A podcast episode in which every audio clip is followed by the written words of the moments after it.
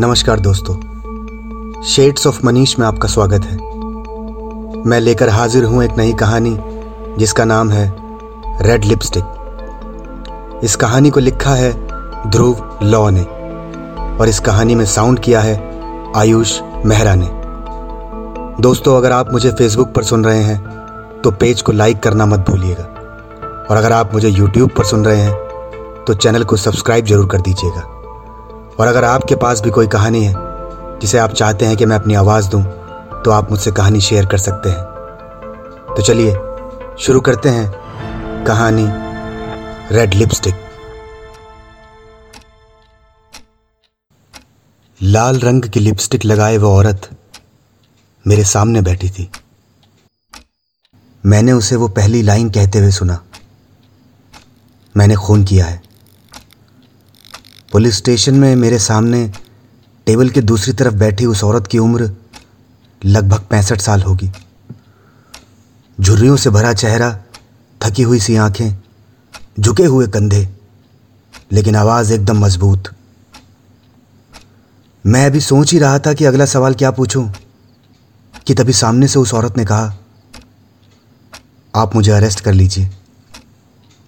मैं नहीं चाहती कि मैं किसी और को मारूं। मैंने उससे कहा, आपका नाम क्या है?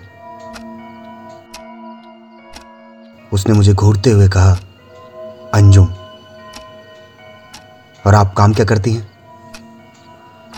बायोलॉजी की टीचर थी स्कूल में। अब रिटायर हो चुकी हूँ। किसका खून किया है आपने? उसने कहा, मेरे घर पर वो काम वाली आती थी, उसका। राशन की दुकान से जो लड़का आया था, उसका। और कहते कहते अंजुम की आँखें भर आईं। अपने सफ़ेद लेकिन लंबे बालों को उसने एक जूड़े में बांधा और फिर कहा, और अपने पति का खून किया है मैंने। इन तीनों को मारा है। आप मुझे अरेस्ट कर लीजिए और जेल में बंद कर दीजिए। मैंने उसे कहा कि बिना किसी कंप्लेंट के मैं ऐसा नहीं कर सकता और ना ही मैंने कोई डेड बॉडी देखी है। आपकी बातें सुनकर मैं फ़िलहाल इतना कह सकता हूँ कि आपका दिमाग ठीक नहीं है। उसने गले की खारिश दूर करते हुए कहा, आपको अगर यकीन नहीं होता तो आप मेरे साथ मेरे घर चल सकते हैं। मैंने डेड बॉडीज को अपने गार्डन में गाड़ा हुआ है। अपने साथ दो हवलदार लेकर मैं अंजुम के घर पहुँचा। उसने वो एग्जैक्ट जगह बताई जहाँ उसने राशन की दुकान वाले लड़के और उस काम वाली की लाश को गाड़ा था। मैंने कांस्टेबल से उन लाशों को खोद कर निकालने के लिए कहा।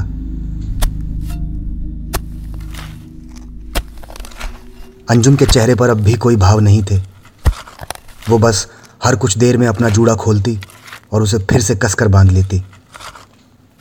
मैंने उससे पूछा, आपके पति की बॉडी कहाँ है? उसने कहा, अंदर घर में। उसकी आवाज़ में मुझे झिझक नज़र आई। मुझे अब भी यकीन था कि अंजुम की दिमागी हालत की वजह से वो ऐसी बातें कर रही है। कांस्टेबल्स को बाहर छोड़कर मैं अंजुम के साथ घर के अंदर आ गया। उसने एक कमरे की ओर इशारा किया और कहा, बॉडी यहाँ पर है। मैं कमरे के अंदर जाने ही लगा था कि अंजुम ने मेरे कंधे पर हाथ रखकर मुझे रोक लिया।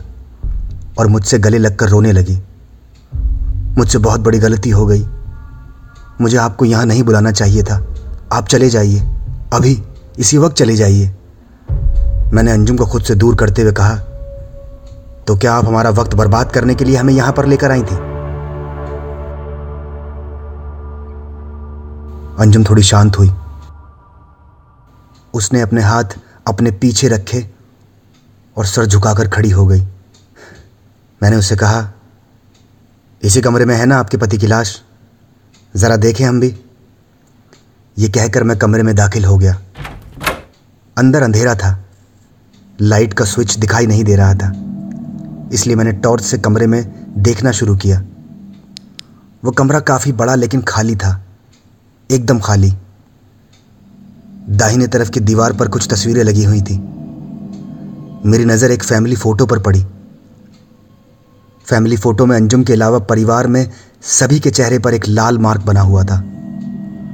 उस फ़ोटो को मैंने दीवार से उतारा तो मेरे हाथ से टॉर्च फिसल कर ज़मीन पर गिर गई। मैं फर्श से टॉर्च उठाने के लिए झुका तो देखा जिस दीवार पर तस्वीर टंगी थी, वहाँ नीचे की तरफ़ से हवा आती हुई महसूस हुई। मैंने टॉर्च मार कर देखा तो वह असल में दीवार नहीं, बल्कि एक दरवाज़ा था। दरवाजे के नीचे थोड़ी सी जगह थी, जहाँ से हवा आ रही थी, और एक अजीब सी बू। मैंने दरवाज़ा खोला तो देखा कि उस दरवाजे के पीछे एक छोटा कमरा था, और उस कमरे के नज़ारे ने मुझे झिझोड़ कर रख दिया। वहाँ छह लाशें पड़ी हुई थी। फैमिली फ़ोटो में मौजूद हर शख्स की लाश थी वहाँ, सिवाय अंजुम के। एक पल को ऐसा लगा जैसे मेरी रगों में खून बहना बंद हो गया है। उन लाशों में दो बॉडीज चार पाँच साल के बच्चों की भी थी। तभी मुझे गोली चलने की आवाज़ आई। पहले एक और फिर दूसरी गोली। गोली की आवाज़ सुनकर मैं उस लाशों वाले कमरे से बाहर निकला। अचानक मुझे मेरी गर्दन पर पीछे से कुछ महसूस हुआ। मुझे पता ही नहीं चला और मैं फर्श पर गिर गया। लाइट ऑन हुई। और सामने खड़ी अंजुम अपने एक हाथ में मेरा सर्विस रिवॉल्वर और दूसरे में सर्जिकल नाइफ पकड़े हुए थी। मुझे देखकर वो हंस रही थी। उसके बाल खुले थे और वो बेहिसाब हंस रही थी। खून मेरी गर्दन से बहकर फर्श को लाल कर रहा था और अंजुम हंसती जा रही थी। मैंने दर्द से कर्राते हुए उससे पूछा वो मुस्कुराते हुए मेरी तरफ़ झुकी और बोली, क्योंकि मुझे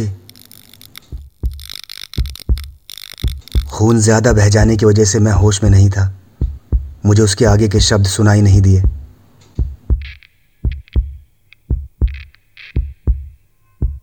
वो मेरे पास बैठकर मेरे बाल सहलाने लगी। मेरी सर्विस रिवॉल्वर उसके पैरों के पास रखी हुई थी। मेरा हाथ मेरी सर्विस रिवॉल्वर से सिर्फ़ दो इंच दूर था। लेकिन कई बार छोटी सी दूरी तय करना कितना मुश्किल हो जाता है। खून बहता जा रहा था और मेरे शरीर से मेरी जान निकल रही थी। अगर मैं हिम्मत करके रिवॉल्वर उठा भी लूँ तो क्या मैं उसे चला पाऊँगा? अंजुम अब एक लोरी गाने लगी। सुनाई कुछ नहीं दे रहा था मुझे, लेकिन अंदाज़ा लगा रहा था मैं।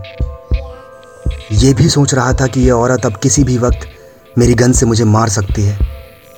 बाहर मेरे दोनों कांस्टेबल को तो उसने मार ही दिया था।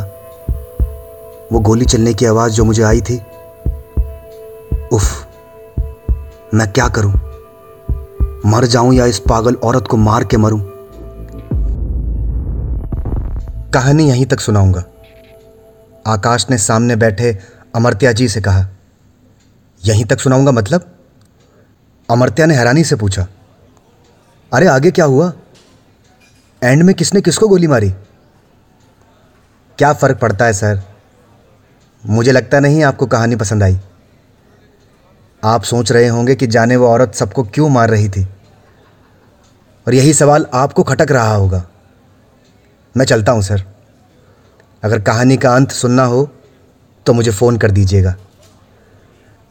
रकम अच्छी लगी तो ज़रूर बताऊँगा कि एंड में क्या हुआ। ये कहकर आकाश चेयर से उठा। टेबल पर अपने ड्रिंक के पैसे रखे और जाने के लिए मुड़ गया। अमरत्या ने पीछे से कहा, वो सब लोग मर गए एंड में, और क्या हुआ होगा? मन में कल्पना करके तुम जैसे राइटर ऐसे ही बकवास लिखते हैं। रियल लाइफ में ऐसा कुछ नहीं होता। आकाश ने बिना मुड़े एक पल को अमरत्या की बात सुनी। एक मुस्कान दी और चला गया। एक बूढ़ा सा वेटर टेबल पर आया। और पैसे उठा लिए। अमर्त्या ने उसे एक विस्की का ऑर्डर दिया। अमर्त्या ने जाते हुए वेटर को गौर से देखा तो उसके गले के पास एक गहरी चोट का निशान था। अमर्त्या अपनी चेयर से खड़ा हो गया और वेटर को रोककर उससे पूछा, तुम पहले पुलिस में थे? वेटर ने इशारे में अपनी ज़ुबान की तरफ़ हाथ हिलाया और इशारों में उसने अमर्त्या से कहा मैं बोल नहीं सकता।